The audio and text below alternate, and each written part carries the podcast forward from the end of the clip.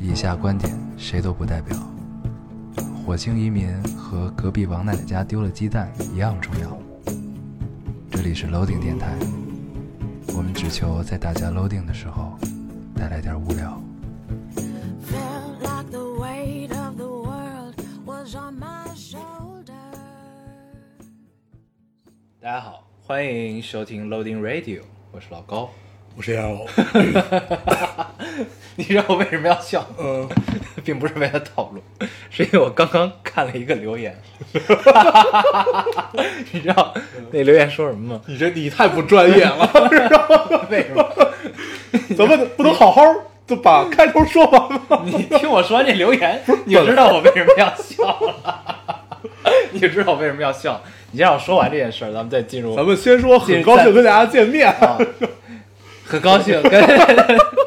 很新高的兴一。期呃又来怎又么来怎了么。说来 着？没前面没前面这两句，不会说了啊对！大家好，呃你说吧，我是你老说高吧，。你说吧，你说吧，你直接念吧，你念吧， 啊！ 你说说，这留言说什么呢？嗯，他是说你每次开头介绍我是烟偶的时候，配上你那个沙哑的嗓嗓音，就像我是烟偶， 就像在唱黑嗓儿一样，就是说你感感觉你快呕出来了， 我是烟偶。所以你刚说完，我我就开始 乐。大家好，哎我是烟偶。对黑嗓儿体质，行，嗯咱们正式开始这一期的对这，个哈拉环节 啊，你先来吧，烟偶。对，在录这期电台的时候，我已经一天半没有睡觉，嗯，我昨天只而且睡了三个小时对，，而且看起来接下来一天我也睡 不了。为什么烟偶？对，你想啊，咱们这期还得录的频率稍微快一点啊因为咱们待会儿要看一场十二十二点的电影啊现在已经十一点了， 对，现在已经十一点了。对，啊然后但是如果第二是天咱现在十点四十九这个时候开始的话，咱们不管自己录的有多快，嗯，咱们时长也是得够的，对啊所，以咱们争取不暂停。咱们每期就没有暂停的时候，也对，对，只有聊了一些不该聊的事儿的时候，对，会把会删它掉。 就就像那那一个小时电话之前的那一个小时，很多人都很好奇啊。 对，但是我们真的不能聊，嗯然后咱们先哈拉一下啊，对哈拉一下这个我们上周确实跳了一下啊，好多听众可能没有看懂我们那条微博，对其实是一条跳票的微博。 但是我相信热评热评第一已经告诉大家了，你们第一是热什评么第呀一？说的是。呃，把跳票我读了三遍啊才明白这是跳票。 对，咱们以后跳也要跳的有水平一点，你记得咱们之前立下过一个 flag 吗？ 摊手是吧？怎么没有用上这个表情？摊手， 就直接发一个摊手对，啊，就代表跳票。这个呢，其实跳票为什么都怪有， 对，都怪他，不赖你，他他这不赖个你一点都他妈不赖你。确实是。 他今天刚刚到北京，我们本来说等他到了，我们就别打煲电话粥录了，对，对吧？就是面对面录一下。对结果他今天刚到，所以只能跳一票。你说对不怪你，怪谁？ 是不是？行，我已经不用多余解释了，我相信听众们都听明众们白。都明白， 一定是怪你。 这就说明我从来不看留言， 是这意思吗？对我最近，我最最近跟电台有一个新的方式，特别好玩儿。我最近玩游戏，然后有，然后那个一游戏里有一个聊，然后聊里面有一个群，你玩阴阳师里边有一个阴阳聊，你对说清楚点，要不然人听不懂。 对我玩阴阳师里边有一个阴，我就最近你新要加说了一里个边有嗯一聊是什么东西？新加了一个阴阳聊，然后呢，它有一个微信群，然后我就加了这个微信群，然后突然发现，然后然你后背着小生娘泡了一妞 儿，然后然后里面有一个电台听众，嗯，对他从那个就是因为我就微微微微信名字一样嘛，嗯然后月啊，对，叫 月啊，哎我说这个真的能唱黑嗓唱出来，嗯啊然后突然发现咱们受众好广泛，嗯，就觉得自己好像做已经做强做大了一样，嗯，要上市了，马上就要 上市，半半年之内我们就上市，行行行，走向人生巅峰，对，行，然后嗯、你说啊，没了啊 就说到这儿，就是你加了一个阴阳聊，然后碰到了一个电台听众，就啊突然你你觉那得你跟他对话这了个是啊吗？对话了，啊，就是一开始他以你为说只大家好，我是是 耀一一开一开始他以为只是重名而已，啊，然后后来 后来我想了一下，我说我我要要不要告诉他这件 事儿？然后后来我想，我觉得啊你们既然怎么相认的既然既然已经碰上啊了，他说他是这样说的，呃，那个那个他在群里嘛啊说烟偶叹号叹号叹号，嗯然后那个这这不是什么那个烙丁电台的主主播的名字嘛啊？然后怎么着怎么着，然后然后然后后后来后来把我拉进这个人聊人，然后就艾特我了一下，但是我一直没有找到他艾特我那条是什么，所以我就在聊天记录里搜了一下“烟偶”这俩字儿，然后就看到那条了。嗯，然后我说：“哎，居然能碰到电台听众，这这是一个特别奇妙的事儿，很有意思啊，对，嗯特别有趣。”嗯，对，然后这个游戏我也要说一下，这个游戏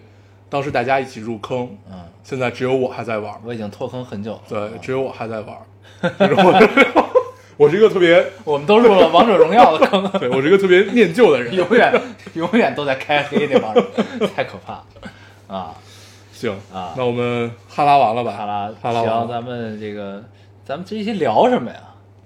咱们这期可以先随便聊一聊，嗯因为我又感着冒，然后又一天半没有睡，卖惨，对，然后看来你你的状态也不是特别好，对我们跟大家随便聊一聊吧，好不好就？聊到哪儿是哪儿，对是吧？那咱们对还是先这个先进入，你要不提“卖惨”这俩字儿，啊咱们刚才那就是有效果，啊，对不对？怪我。那咱们暂停一下算了，啊。啊 对，，这期留言数特别多留，言数特别多，可能是因为我们拾起了自己的尊 严。这期我们有小两千万亿的留言，对， 数量级又多了一些，对变成一万亿级了。对，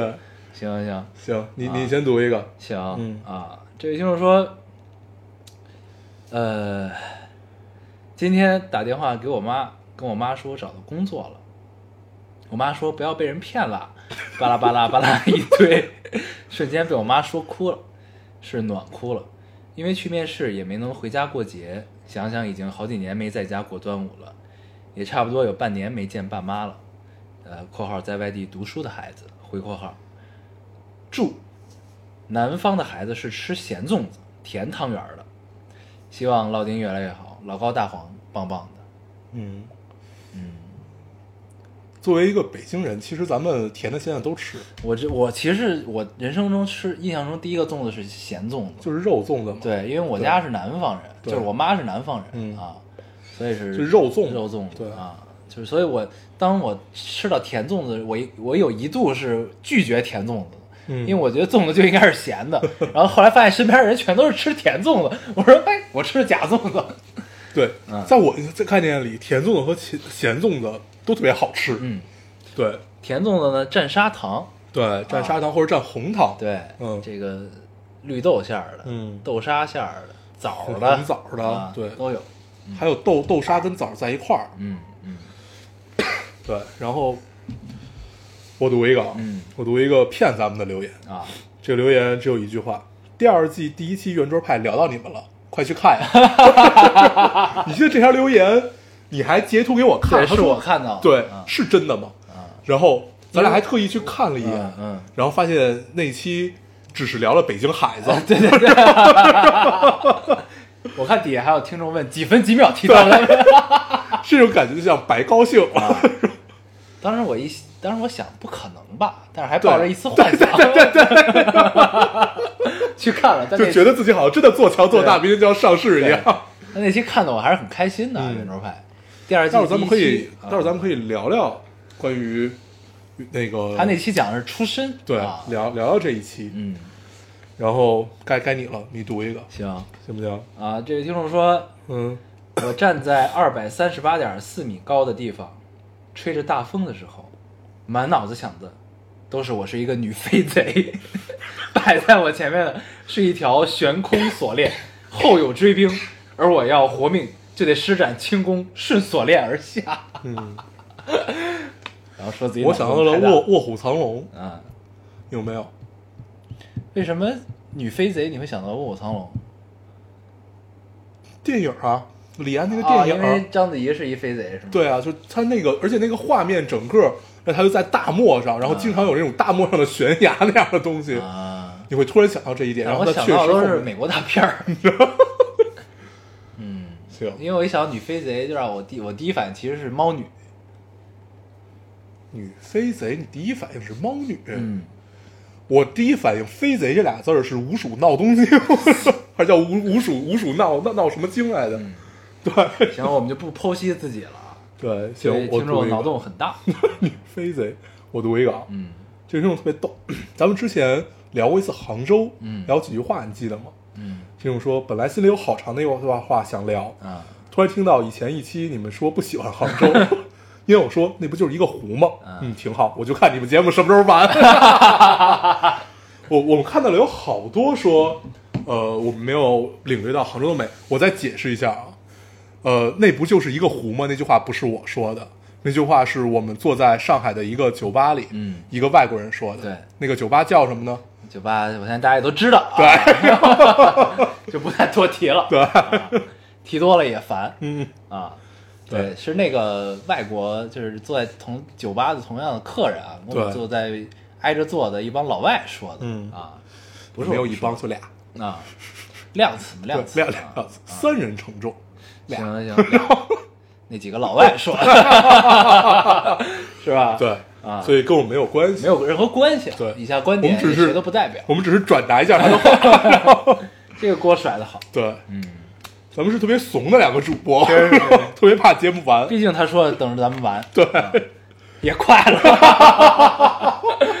好，我来读一个。你读一个，这位听众说，我知道我们班某个男生喜欢我，哎，这我也接了啊 烦。最近快毕业了，感觉他一直想找机会表白，嗯，可我一直都在回避他。他曾经和我姐差点谈恋爱，虽然感觉都是过去的事儿，但我心里还是有些难过。我知我不知道自己喜不喜欢他，第一次离恋爱这么近，有点不知所措。不过我知道我一定会拒绝他，但不知道该怎么说。你已经有了一个特别充分的理由，嗯，你差点跟我姐 好过呀。这个理由还不够充分吧？当时我看到这这留言的时候，我心里接了一下茬儿，嗯就是他不是说自己不知道该怎么说嘛，嗯，我当时就想，你应该跟他说，我还是想以学业为重， 我这个年龄不适合谈恋爱，我还是想以学业为重，对啊，这样也行。对，对，但是如果你心中不明确的话，我相信在他向你表白那一刻，你心中就会明确了嗯啊，你嗯，心中到那个时候他跟你说之后，你的第一个声音是什么呢？就是什么吧，对但是。从我这儿来讲的话，反正我我我有点接受不了这种事儿，就是如果是跟自己哥哥或者姐姐好过，然后你再去谈恋爱，我但他总会有一种嗯。乱伦的感觉。 你这么说完，他就该拒绝了。对，也不一定。但是嗯你掐他灭们了一是段姻缘他他们是差你 点儿好，掐灭了一段有可能的姻缘。也啊许你是造孽孽缘，也你许造是孽啊也我许告诉是孽你缘。今晚上睡吧。 二二里这事儿不好说的啊，有可能是孽缘。那你对我就是修相相当于修了一座庙一样。行行行对，啊！但是他说，这因为他里边说了也是，基本上是过去的事儿了嘛，所以就不知道程度到什么样儿啊。对，还是这事儿还是看你。对，对，嗯我读一个，啊，读一个特别像念念以后的样子。困了，听着他们麻将哔哔哔， 我看这个，对，完全睡不着。于是把老顶打开，塞上耳机，随便来电，呃随便点来一期，发现你们的声音果然比麻将声好听。嗯然后么么哒，我睡着了。刚醒来，发现身上盖了被子，有些许温馨。他们还在哔哔哔，麻将的魔力真的那么大？问号。我偷偷的笑了，继续塞上耳机睡觉了，还能躺半个小时。希望，呃，希望这次的长沙之行玩的开心，祝大家端午快乐。嗯，对，有没有想到嗯念念以后的样 子？就是这个听众的留言的视角，就是念念我们在外屋打麻将的时候，念念念在屋里的视角啊。对，原来是哔哔 哔。每一个孩子童年都应该有这对个记忆啊，对就是 因为我们想到晚电影哄睡，我们开始打麻将的时候，嗯，我们就想到我们小时候也是睡在睡在屋里，听着外边麻将声啊这是一个必经的成长环境。啊。也许呢，念念并没有压根儿就没有听到麻将这个声音，嗯因为他睡得很死。对，嗯，那天睡觉是真的死。 嗯，那这样他就是童纯睡年应该会更快乐一些吧？他再长大一点，也许就不会 了。对，对，等到到了可以听电台的年纪，那个时候呢，他就该有一些自己的心事了。对啊，不愿意跟念念爹妈讲，嗯但是念念爹呢又能看出来念念有心事，嗯，但念念又不愿意跟他说，他爹就在那儿干着急。对啊，这种这画面想起来就我们还觉是得很享受 的。啊想起来就有一丝期待。啊，嗯念念，快点长大吧。对，急死你 爹。好，我来读一对，个你。读一个，啊，这位听众说，戴着耳机听老丁逛超市，不知道听到了什么，只记得耳机里哈哈一阵笑声。正巧旁边的阿姨经过我，我也没做好表情管理，稍微失控的笑了两下。阿姨一脸这姑娘是不是神经病的问题，是是是这姑娘是不是神经有问题的那种表情。我很淡定且友好的摘下耳机，跟阿姨说：“听相声呢。”阿姨释然了，和阿姨结账再相见，如知己般相视而笑。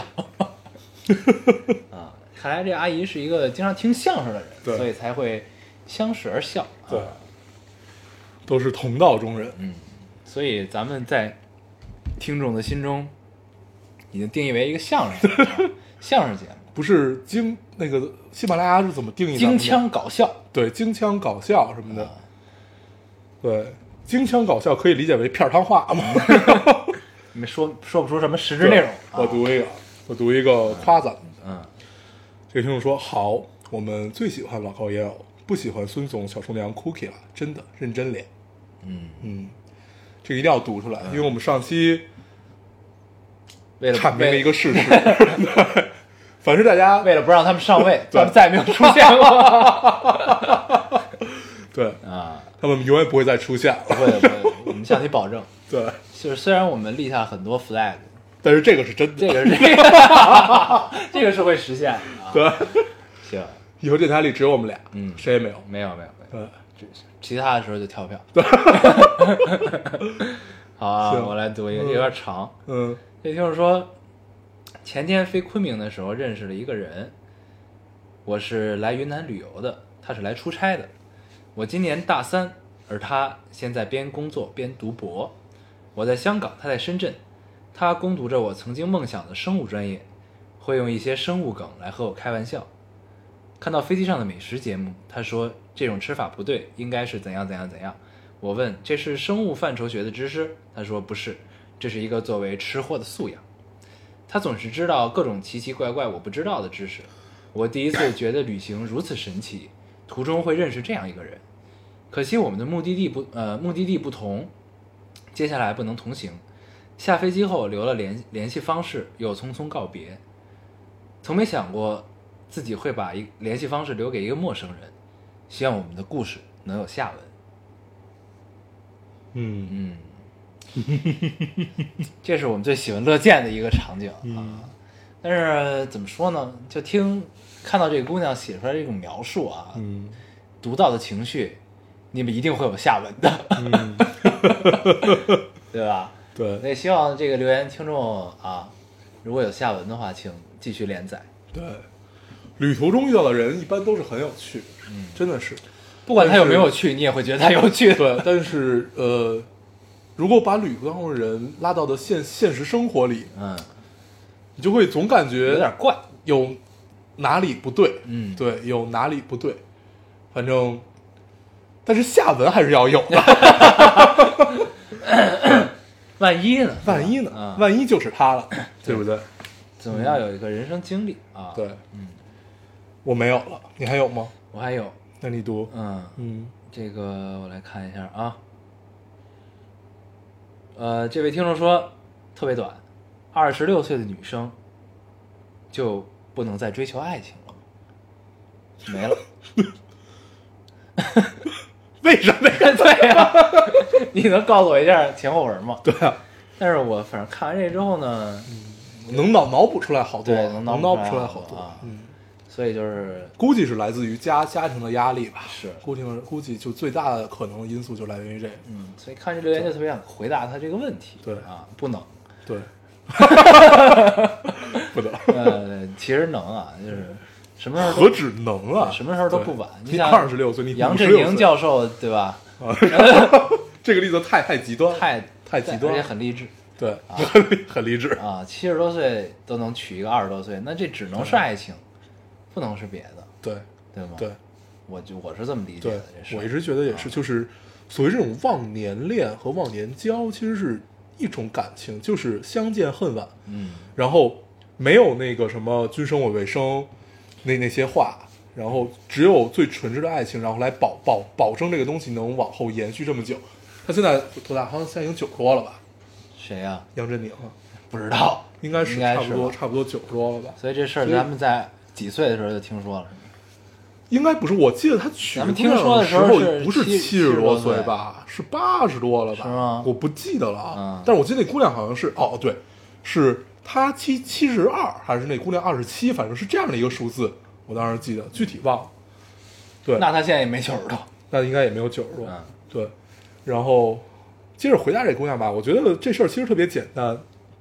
咱们之前也聊过无数次了，就是扛得住、刚得住很重要。嗯。对，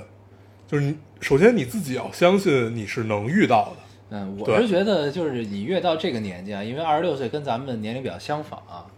就你越到这个年纪越有这种想法，你下次如果真的碰到了，你觉得是爱情的东西，你会越越热烈，我觉得嗯，越激烈，就是对物极必反嘛。你越绝望的时候遇到了这个希望，你就会越希望把它抓住啊，对就这种感觉。就类似于救命稻草一样对，，我觉得我应该也是这个对心态。对，嗯，然后那会儿的爱其实反而会更炙热，对，就是在你 几近绝望的时候，你又碰到那这种就否极泰来的感觉 啊，你为所什以么要笑？你现在已经这种心 态了，我倒没有绝望已，经几近绝 望了。我没有绝望，我很淡然，呃，你你你一定因要为我已经接受了这件事，对， 你一定要尽快对接受自己孤我独已终经老接受了这这件事件事，所以就是不存在绝望。对，尽早的接受。嗯但是姑娘，你跟老高的状态是不同的，对，你还是有会有爱情，对，他是不会 的。很高兴，对，希望行这你个你还有吗最后一个啊，嗯这个跟之前那个旅途那个有点像嗯啊，说今天山城下大雨，中午去赴约吃饭，在轻轨上听这期节目。到站，在站台上走了一段距离，有人在后边拍我，手上拿着我的伞，真是完全没有记起还有伞没拿，慌忙说了个谢谢。是个长得很年轻的小哥哥，他没说什么，又匆匆跑进了车厢，心里恍惚了一下，感觉被什么触动了，又想想，都怪你们，嗯，为什么要怪咱们呢？很跳跃式的思维啊。嗯怪我们可能是因为落了伞，嗯，对，有啊，有一次、可能你这 啊，对，然后呃，有一丝冲动，可能是因为那个小哥哥，嗯，对，有一次恍哦，惚，有有有一丝慌， 冲什么冲动？什么冲动？就是那个冲动啊吧，你懂 的，哎，你说到这儿，我对想到了一个，我我 想到要开车吧，啊不是不是， 我想到一个，我因为我刚才看留言的时候， 你知道你你知道那广告吗？就是想看片儿，请点点我头像就看简介那个，就就就是那个就就那个卖卖卖片儿的盯上 你对对什么的对那个啊，就我知道，不是那个留言叫想看片儿，请点我头像什么？那留言在咱们这 这条微博里我还看见了， 我靠，太奇怪了，就是咱们现在已经被这种东西盯上了，行行行，我们这是一个明天就要上市的状态，对，这个合理。我们做大做强，做大做强， 好啊，这个读留言环节就到这儿了、嗯啊，然后这期节目也差 不多了，嗯 没有还是老规矩，对，每期都玩这个梗，对。好像就没有什么到最意思后就只有我们自己笑了，对没有别人在对回这件事情，，嗯一脸漠然的听着咱们，也默然的按下了别的程 序，按下了暂停。然后把这个节目删了。嗯， 行，咱们这咱咱咱们这期就跟大家聊一聊，就先从刚才我们立的那个说聊一聊这个圆桌派第一期、第二季圆桌派的第一期，他们聊的是出身， 然后我们说，就这个题目我们能不能聊？我们其实有点不敢聊，对啊，这是一个在我们这个岁数和我们这个阅历，感觉不太能拿捏的好的这么一个题目。就是俩人聊天其实无所谓，你什么都能聊。嗯但是把它放到一个公众的场合下去再去聊这件事儿，我觉得这是需要功力的。对对为什么呢？就是因为我们跟圆桌派的那个设定啊，还是天生差了点儿。对，是什么呢？就是他呃，首先那期咱们先大概介绍聊的什么。嗯那期他们聊的是出身，出身是什么？就是你出身家庭成分，嗯你生在哪个城市，嗯啊，就这种出身，就天生带来的，嗯你自己改变不了的，这叫出身啊。那么嗯聊的是这个。然后呢，我说咱们的设定可能这个跟圆桌派天生差了点儿，差是差在什么呢？他们是分正反方的，对他们有他们有两波，对，嗯然后咱们俩呢，其实是一个阵营的， 就这事儿特别容易聊的，就是你自己跟这儿自嗨特有优越感那种对感觉啊、自嗨对，嗯所以我们就特别怕，就聊的就这样我们聊分寸不能把握啊。我我们可以聊一点身边的事儿吧，嗯聊点身边的事儿，然后再结合我们自己举举一些例子，嗯嗯这样去聊，嗯，然后我们争取把它在我们有限的阅历下把它聊一聊，对，我们呢，就因为是我们挺想聊这个话题提的，出提出一些我们的观点啊，我们对供大家来探讨，来嗯探讨，并不是说下一个什么结论啊。，对说的好小心啊，我们啊， 行，那咱们从哪儿开始聊呢？嗯，咱们咱们就从咱们就还是沿着那个圆桌派这么往下聊吧。对咱们接着说那那那期是请的谁？嗯那期四个人， 窦文涛是主持人，啊，然后请了柯蓝，柯蓝，柯蓝，嗯，对，柯蓝大家应该都知道，他最早人那民那会儿是央视主持人还是哪儿主持不人？是后来去了凤凰，对，去了哦凤凰去了主持凤凰那个 Channel V，对，然然后后后来就是也不当主持人，后来开始当演员，是吧？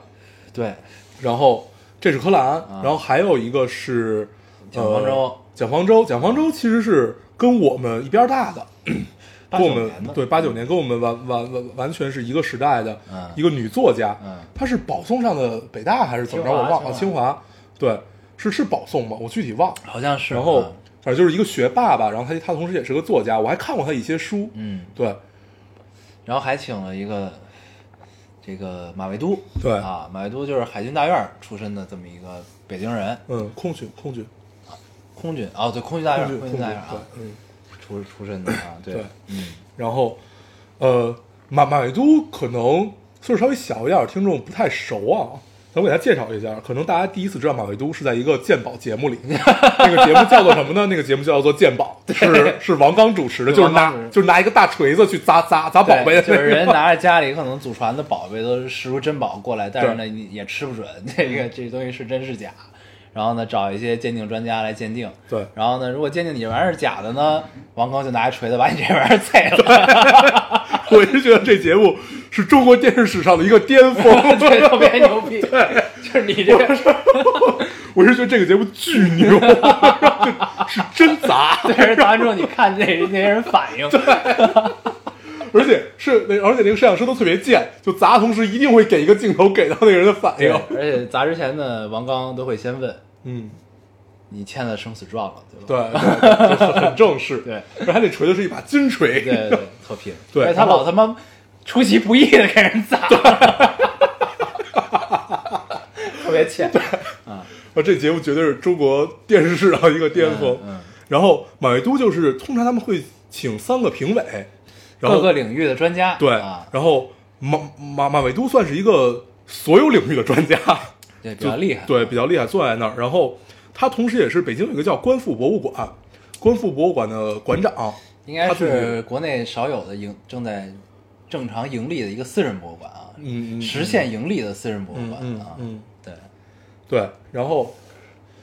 呃，请了他，他相当于就是一个他，而且他他跟北京这个最早的文化圈儿嗯混得特别好。呃，比如说大家那会儿知道编辑部的故事对，那个是他主笔，对他呢对是什么？他最初是这个编辑中国青年文学出版社嗯，这个出版社的编辑啊，对，所以呢，他就是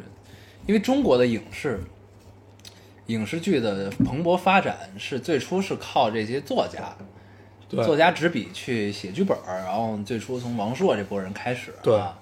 也都是从作家发现呢，想增加自己影响力呢，写书不太够，嗯，得他妈的写点电视剧，嗯写点电影儿，嗯，啊，从刘震云、王朔，对，然后到这个，但满族人跟他们都是一波的，可能还比他们的资格更老一些、啊。马未都应该是他们的大哥级别的对，这么这么一个对人物他，呢，但是他是编辑，所以呢对他就从小就是这圈儿里的。他应该是跟王猛什么这种人是一一代人，感觉像，啊，对，像王朔应该是比他们再小一代，啊再少一代的这种，嗯他们当时应该是甲乙方的关系，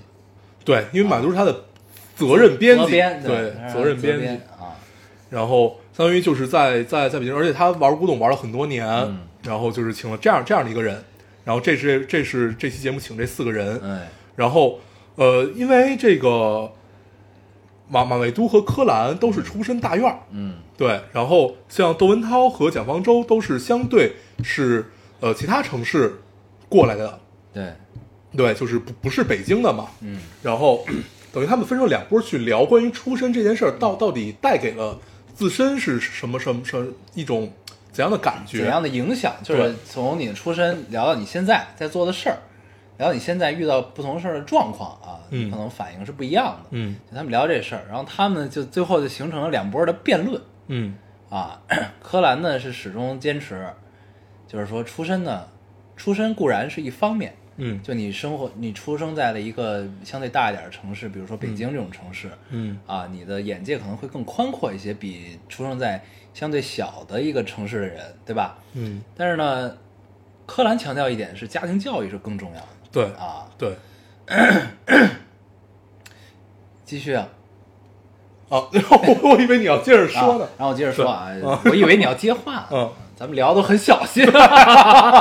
对。然后呢，窦文咱们涛下边不要聊这个话 题了。窦文涛呢，他代表的另一个阵营呢，他是因为窦文涛自己，他始终他给大家传递一个信息，就是忘不了自己是石家庄出生。 我说我们河河北那边儿怎么着怎么着， 对，但是呢，他其实就是大家对，就是我们这代这波人对窦文涛印象都一直觉得他是一香港台香港对凤凰台主我持人一直觉得我他一是直以为香他是一港人香港人，对啊，我一直都觉得他是香港人，因为你想，我从多大开始看《锵锵》啊？也就是从初中开始左右就开始就知道这个节目，嗯然后偶尔会看那玩意儿还看不懂，对我就一直觉得他是一个香港人，对。对，结果呢，他其实是从石家庄上学一路，然后到了香港去做主持对工作的对这么一个路径路径啊，对然后他们展开了一些讨论对，啊，然后里面有里边里里面有有一句话啊，这个是蒋方舟也说了，然后柯蓝他自己也说了，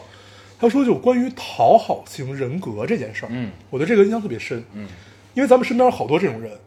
而且这个其实是跟你本身的出身是没关系的，嗯哦，嗯就他天然就是这样的一个人，嗯就是所谓这种讨好型人格不，不是说 这是一个贬义词啊，讨好型人格就是希望身边每一个人都喜欢自己，对，这不是贬义词，对啊，他希望身边就是说白了，就是希望身边每一个人都喜欢自己，觉得，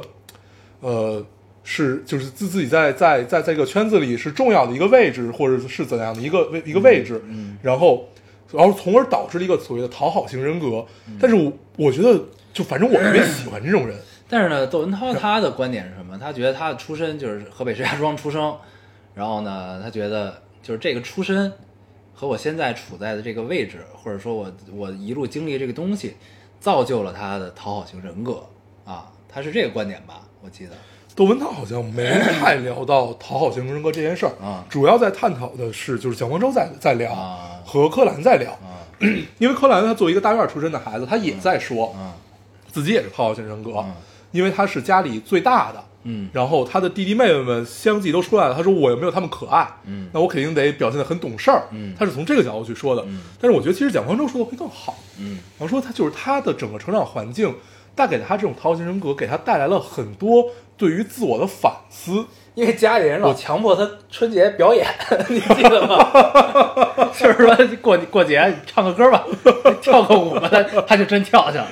真唱去了啊。对，还有说去亲戚家里拿衣服什么的，就这种事儿，然后啊就整个就就捡东西嘛。对然后对那个时候呢，他可能就是给他形成了一个相对有点自卑的对啊这么一个人格。嗯，对，然后呢，就是我觉得咱们还是表达一下咱们的就想聊这件事儿的一个观点是什么啊？嗯就是我们的观点呢，其实是就是说你的出身。你自己无法改变那个东西，只能影响到你一部分，你现在的样子。而且也可能是很小的一部分。嗯就是首先我们要有一个定义，就是是什么，就是你现在是什么样子，我们要有一个标杆去衡量。就是这个标杆是什么？就是就是你达到成就或者你社会地位，或者你是否实现了你自己想追求的人生，对吧？就这这个这个界限其实有点模糊，就是我不知道该怎么定义这个事儿。就是你的出身呢，对吧？你你生在任何一个地方，那可能你生在北京的，你希望我的人生追求是我他妈挣好多钱，对吧？和你和你生在另外一个地方，比如河北石家庄的，对吧？那你你的人生目标可能也是我要挣好多钱，嗯，对？吗？就是如我们只能这么比这个事儿，嗯对吧？然后你的出身呢，我之我前面说了，它可能决定你能看到东西，可能比别的地方要多一些，对吧？但是你同样达到相同目标，其实你要付出的努力，我觉得也是相同的，这个事儿，在我看来，嗯，对吗？就除非你作为自身来讲对，作为自身的努力来讲，确实是相同的。对，就除非你是含着一金钥匙出生的，那这你就不用，你就直接赢在起跑起跑线上了，对吧？咱这种出身是没得聊的，对，对吧？咱们只能是聊的就是抛开其他因素，只是有这些地域性的东西，嗯对吧？嗯但其实你要付出的努力是一样的，而且往往就是别人看起来说你可能生在北京，你优优越怎样怎样的时候，但是往往这些人没什么大成就。对这也是这也是这节目里好像说了说到了这对个观点，对就往往这些人成就没有这个别的地方来的人成就高，对对吗？对，这是马未都说的。对，就是如果你下就是我们有一个衡量的标准去来判定出身对你的影响有多大的话，那其实出身往往在我看来，其实反而反而是负面的，负面的影响，因为出身好的往往可能就没什么成就，嗯，对吧？对你你白手起家的创一代和你后边看的创二代，永远超不过第一代。大部分情况啊，对除了那些罗斯查尔德家族这种 的啊，这是不一样的。对，对，因为呃，这个自古自古就在说嘛，所谓打天下容易做天下难，然后创创呃创业易守业难是一样的嘛。嗯，对。然后咱们不聊这么大的啊，不聊这种就是所谓创创业和建国的这种事儿，嗯，我们就回归到身边的例子，因为我们看到有好多好多自己身边，呃，就是真的是含着金汤匙出生，然后一步一步这么走过来，感觉感觉他好像，就你你永远感觉他是个孩子。你有没有这种感觉？嗯就是你看好好多人，我相信我不说你也你也知道是谁。对，你看他们，你总你你你你总觉得他们是个孩子，啊，对，就是就是老是那样， 有点幼稚啊。对，就是就是比较任性嘛，嗯，对。然后这种任性是他成长环境带给他的，嗯然后反而你看到很多，呃，也是这个环境下同样出生的孩子，嗯就甚甚至可能比他还要好，嗯。但是就是就那个努力的让你觉得自惭形秽，对，对，是，这个相信我不说你也知道是谁， 就是同样的，就同样前提不同的，就其实这这事儿还是跟内内因有关系，就是自己内对因啊。我对嗯们刚才说了金汤含着金钥匙出生的人，对吧？那我们再说就是另外一种情况，就是你生在一个比如说偏远的地方，对吧？然后呢， 就是你这个环境给你造就，因为你可能现在互联网时代发达了，你能看到更多，对吧？更多你以前看不到的东西，那你知道了别人在那那种环境下生活是什么样儿，那这种东西其实对对对这对一个人的个体来说是一个外部刺激，是一个外部刺激。那你接收到这个信息，你自然会向往这种生活，对吗？那一种这个外部信息到了这个人的内心中，他会有一个内因的自己内内心的消化啊，这消化会变成两种情况，一种是哎这种东西变成了一个对我的激励，我要更加努力，我要去改变我现在的生活，这其实是很正向的一个，就是所谓付出努力改变自己生活啊，这个自己动手丰衣足食。那还一个呢，因为这个外部就看到的东西越多，然后受到刺激越大，那可能就变成了一个自暴自弃，变成了一个对这个社会不满啊，对这种情况都是有的，对对吧？其实就是咱们咱们最后变成了一个就是同前提下不同情况的一个对比，这个事儿，就是呢，我们还是那观点，不否认出身会给你带来一些便利，但是就是那你同样的出身、同样的境遇，也会有不同的情况出现。那其实到最终改变你自己命运的还是自己，就是自己，你最终内因是怎么消化这些外部刺激，对这是我我觉得是最最重要的一点。对啊，，然后从而消化，然后一直到你如何改变自己，这其实最最根源都是来自于你的家家庭教育。嗯就是呃，你的父母是一个和你平平常你的老师、你的伙伙伴，嗯，还有你接收到的这些书本上、电影上的知识是什么样子的，然后来导致你变成就滋滋长你的骨骼嘛。嗯然后我觉得这些往往恰恰是最重要的。嗯，对，所以与其挑出身，不如挑父母。 但是父母这事儿，说白了嗯你也挑不了嗯你是肯定是不能挑的。那、呃，我们只能做到的是什么呀？就是我觉得沟通这件事儿，在任何条件下都是有必要的，嗯哪怕你的父母再听不懂你说的话，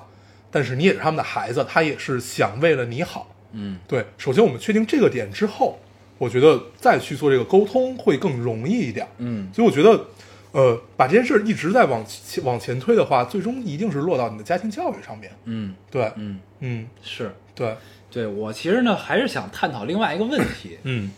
就是这个衡量标准。嗯就是我觉得呢，就这衡量标准吧，就是以咱俩立场聊呢，特别像他妈站着说话不腰疼，对你知道吧？但是对我我还是想提出来跟这个听众们探讨一下这个事儿对，啊。就是我们在聊之前的这些的时候，我们经过了很多次，这这期我们说好了不暂停，但是其实我我们们暂停暂停了了好很几多次，就觉得他妈对，我们俩都吵起来了。 然后因为有一个最大的问题是什么？最大的问题其实就是，呃，我们如何去探讨这个话题，能让所有人都说，就其实我们俩又是一个讨讨好型确人实格，是讨好型人格我，们俩就是一个讨好型人格的 人。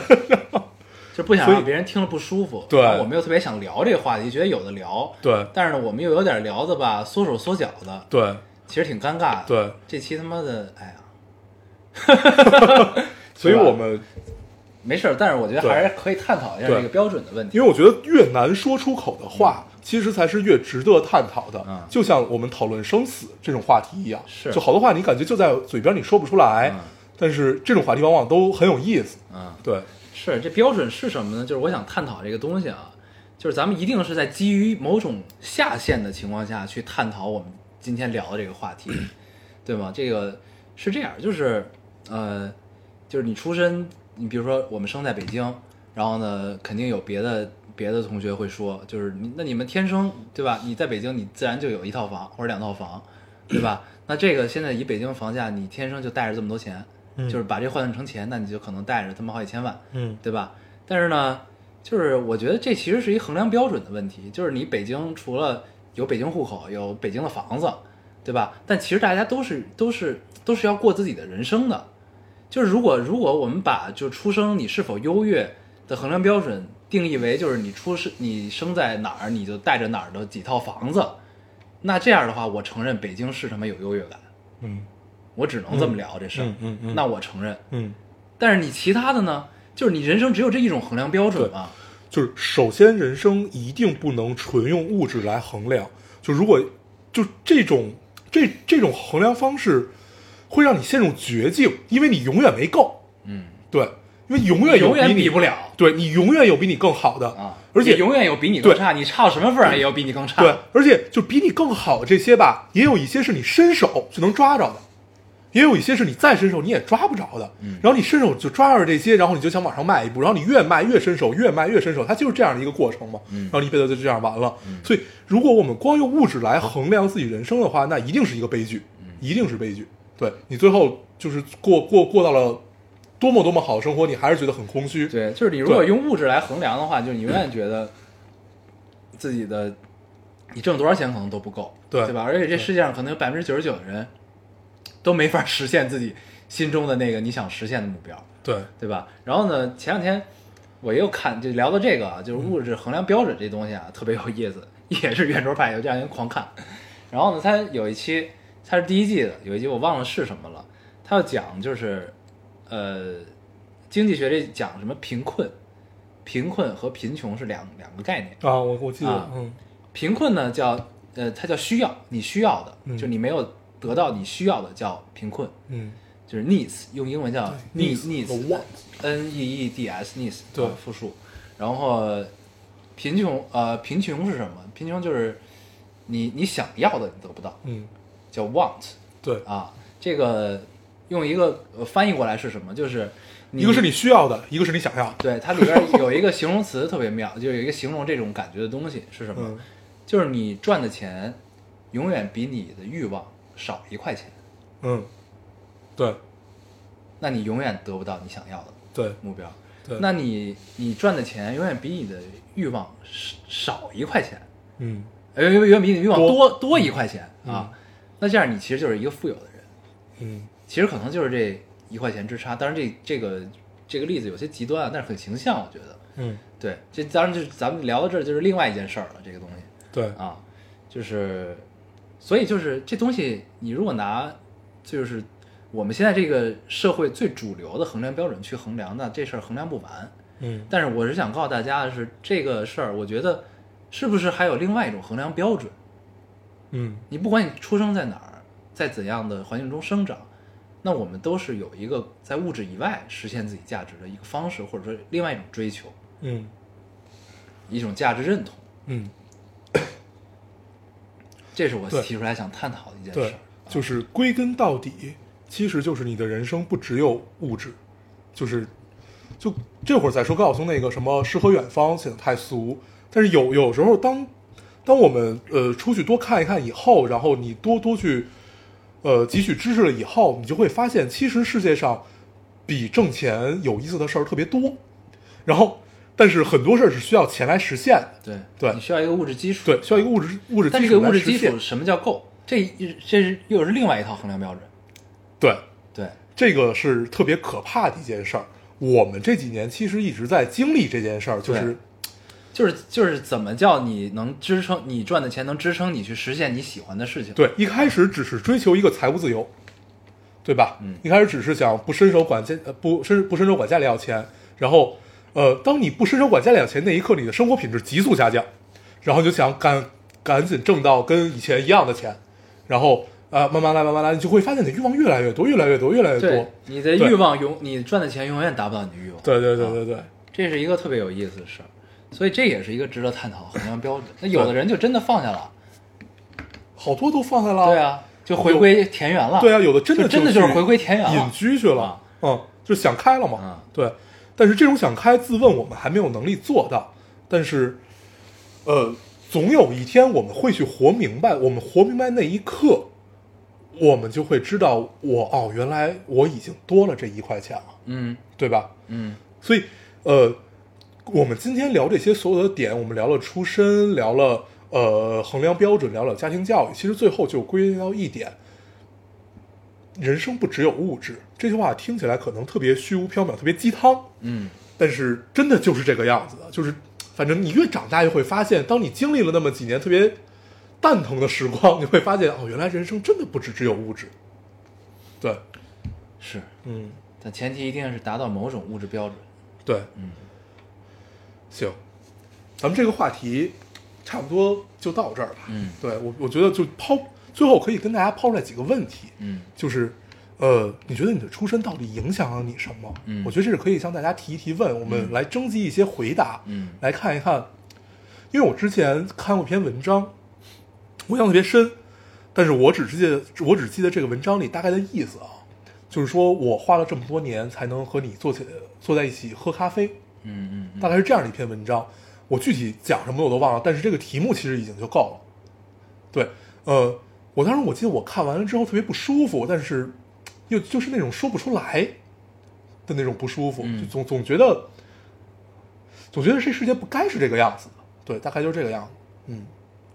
嗯嗯，你看过这篇文章吗？我我有印象，但是嗯我我忘了我看没看，我应该是没看，我但我知道这题目啊。对，对，我觉得咱们可以，能不能跟听众们探讨一下，就是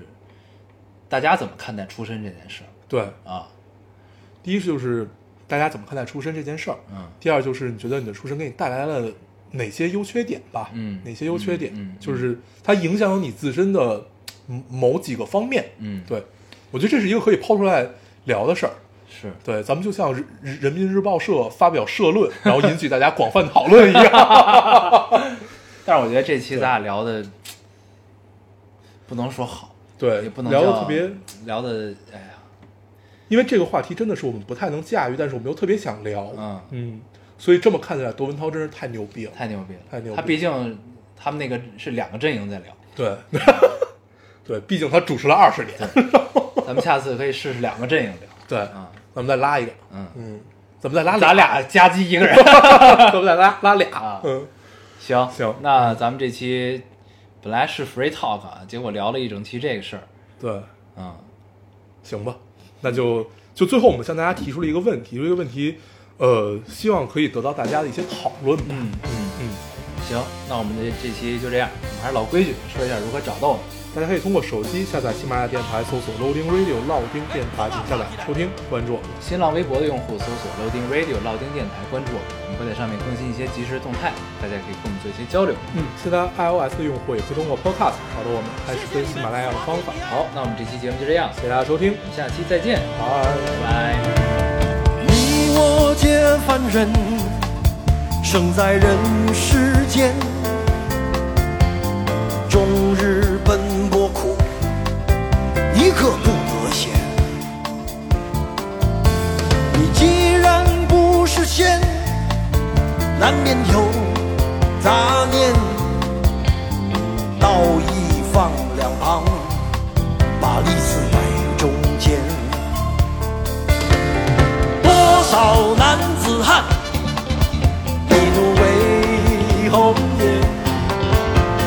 多少红林鸟，已成了纷飞燕。人生何其短，何必苦苦恋？爱人不见了，向谁去喊冤？问你何时曾看见，这世界为了人们改变？有了梦寐以求的容颜，是否就算是拥有春天？